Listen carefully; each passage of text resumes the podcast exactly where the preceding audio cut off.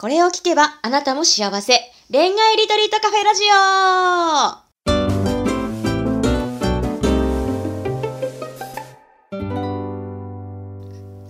こんばんは、ラジオパーソナリティのペクです。この番組は毎回アラサー女子の様々な恋のお悩みを一瞬で解決する魔法のラジオです。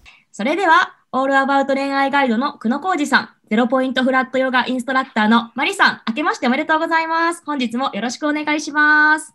明けましておめでとうございます。明けましておめでとうございます。よろしくお願いしおます。願いします。かぶりましたね。まあでもね、なんんか、どうですかね？ペクちゃんどんなお正月を過ごしましたか？ああ、そうですね。もうやっぱり今年はコロナなので、どこにも行かず、家でまったりお正月でした。家でまったりという感じですねは。はいい。マリさんは？ちなみに。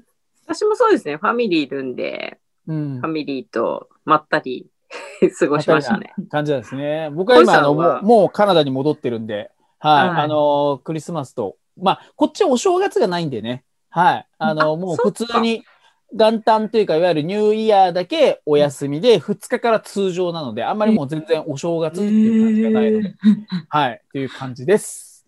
えはよという感じで、今年も、じゃあ皆さんよろしくお願いします。ろしくお願いしお願いします。まはい。はーい。じゃあですね、新年一発目のテーマはですね、お悩みではなくてですね、あの、年末一番最後に私が個人的に気になるって言ってた、マリさんの話をちょっとお伺いしたいなと思っていて、マリさん、はい3ヶ月でプロポーズいつもされるっていうところなんですけど、その3ヶ月でプロポーズさせる方法みたいな、秘訣みたいな何かあるんですか？ないです。ぶっちゃけないんですけど、なんか付き合いたての時って多分女の子の方が温度が低く、うん。男性の方が高いのかなって今考えると思う印象ですね。で、大体付き合った時って私って結構こう自由にさせてる感が男性から見ると最初あるみたいで、私が自由な感じがあるから、うんそうするとなんかこの子と結婚するとすごく楽しくとかこの子と言うとって多分こう妄想が広がっているマックスな時に結婚しようみたいなことを言っちゃうんだと思うんですよ。それは大体大学生ぐらいの長く付き合った人もそうでしたし、その後付き合った人とかも大体皆さん3ヶ月以内に必ずいますね。だから私、口説き文句だと思ってました。結婚考えてんだよっていうふうに言うと、こっちに振り向いてくれるんじゃないかというか、僕に夢中になってくれるんじゃないかセリフかなっていう感じで思ってたので、本来のプロポーズの時は、え、また？っていう、とても失礼な 反応を示すっていう感じでしたけど、どうですかね、小路さん？いや、あのねいや、実はね、い今話聞いてて、あの、自分を振り返ってみたら、僕は3ヶ月でプロポーズしました。え？え、逆リアル、リアルプロポーズ？リアル、リアル、リアル。うん、マジで？リアル。うん、だ今の、あの、結婚っていうか、うん。そうそうそう、あの、夏に出会って、それで、そうそうそう、もう秋には、あの、プロポーズしたので、うん、本当に3ヶ月かな？はいはい。うん。そうそう。だからどんな心境？盛り上がって、うん。え。っとね多分、あの、多分年齢によってもちょっと違うと思うんだけど、うん、あの、よくほら、女の子もそうだと思うけど、次付き合う人ってもう結婚するつもりで付き合うとかって、ある程度の年齢になるとなるでしょ？多分二十歳ぐらいの時そんなこと思わないと思うんだけど、多分女の子だったら多分きっとアラサー世代になった時は、うん、そこで別れがあったりしたら、じゃあ次、うん、あの、付き合う人とはもう結婚を意識して、まあ付き合う。まあただとりあえず付き合おうみたいなって多分だんだんなくなってくるよね。その年代になってくると。で、うん男も多分きあの、僕の場合はそうで、あの、やっぱりちょっと大きい、また失恋があって、じゃあ次にちゃんと付き合う人は、えっ、と、いわゆる、なんだろう、あの、もう結婚イコまあ、付き合うイコール結婚みたいなこう形だったから、あんまり時間は、ななんだろう、長く付き合ってもしょうがないなっていう感じだったから、うん、うんもう、あの、確信ができた。だから、なん、なんていうのかな。まあ、僕とかの場合は、ちょっとね、えっ、と、付き合って、1ヶ月半後に、もう、あの、海外旅行というか、ニュージーランドにちょっと2週間ぐらい行ってて、うんそうそう。で、それで、あの、もう、まあ、全く問題ないなって自分の中であったから、そのニュージーランドの最後の夜かなの時に、一応なんかこう、いろんな未来の話をしたっていうか、自分の。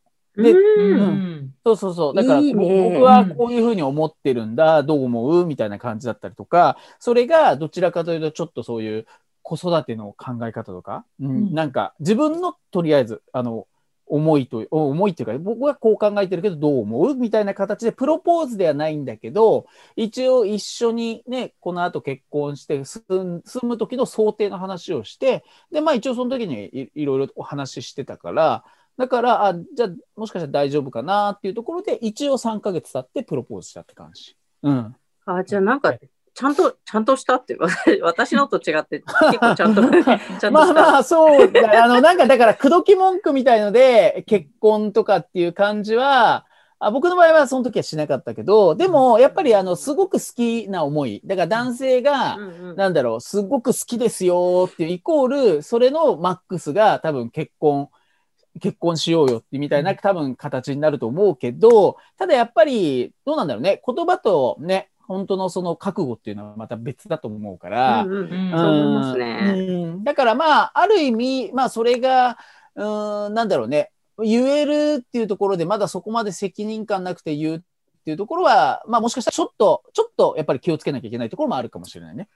あそうですね。うんなんか私、逆に20代後半には1回目の結婚してるんで、うん20代の時、大学生ぐらいからそんな感じが割と多いというか、だったんですよ。うんだから、盛り上がると男の人は結婚を口にするんだって 逆に思ったのと、結婚考えてんだって言われると、学生の頃じゃ、あの学生さんとは付き合ってなかったので、うん。結婚考えてんだって言われて、初めてこっちが意識するって感じだったんですよ。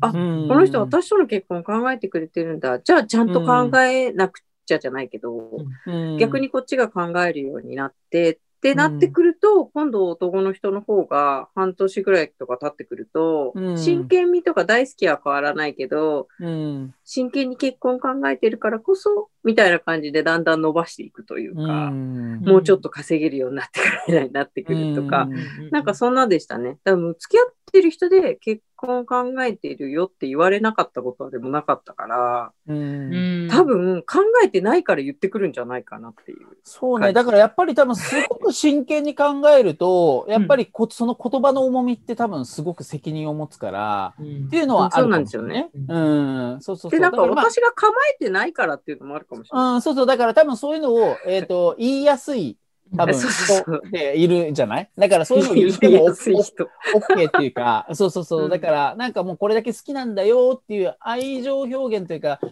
きアピールとして多分言うっていうのは、まあ多分ある、あるんじゃないかなとは思うけどね。ただうん本当のまた、そのね、覚悟みたいのはまたちょっと、ちょっと違くなって、まあ、一応一番好きですっていう意味で多分言うケースも多分男の場合はあると思う。うん。うん。でもなんか、言ってきた時は結構まあ彼もマックスだったりとかするし、それが例えば30代に近かったり30代だったりとかしたら、それを機に盛り上がってるけど、本本当にリアルに未来の話をその場でしてみるとか、うん。私は想像してなかったからあれだけど、っうん。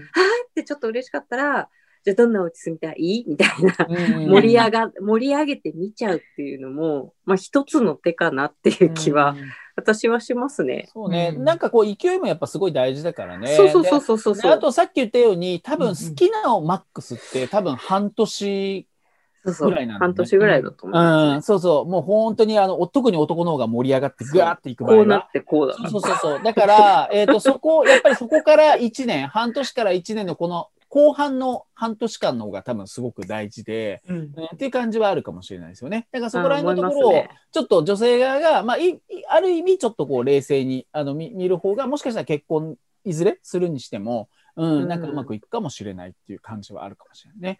うん。そうですね。勢いも大事だし、様子も見たりも大事だし、うん。あと自分が、まあ、2回とも結婚して思ったのが、私言ってますね、2回とも。この間思い出したんですけど、うんなんか1回目の時も、うんべプロポーズしたわけじゃないけど、うん。いや、私結婚したいから結婚してくださいって、1回目の人の時もやっぱり言ってますね。うん。何でもない時に、うん自分がそう感じたその瞬間に多分言ってるんですよ。うんで、その時別に答えてはもらってないけど、うんだ最初の旦那さんも今の旦那さんも多分、ちゃんと自分の意思というか、思いは。そうですね。あ、この人と結婚したいと思っているって思った瞬間に、場所がどこであろうがうん。言ってますね。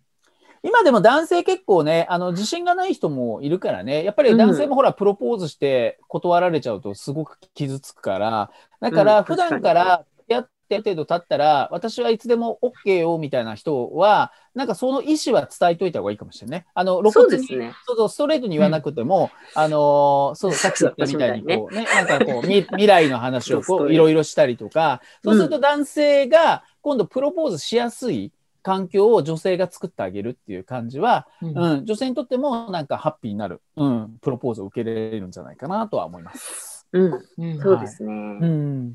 どうですか、ペクちゃん？ね何の参考にも。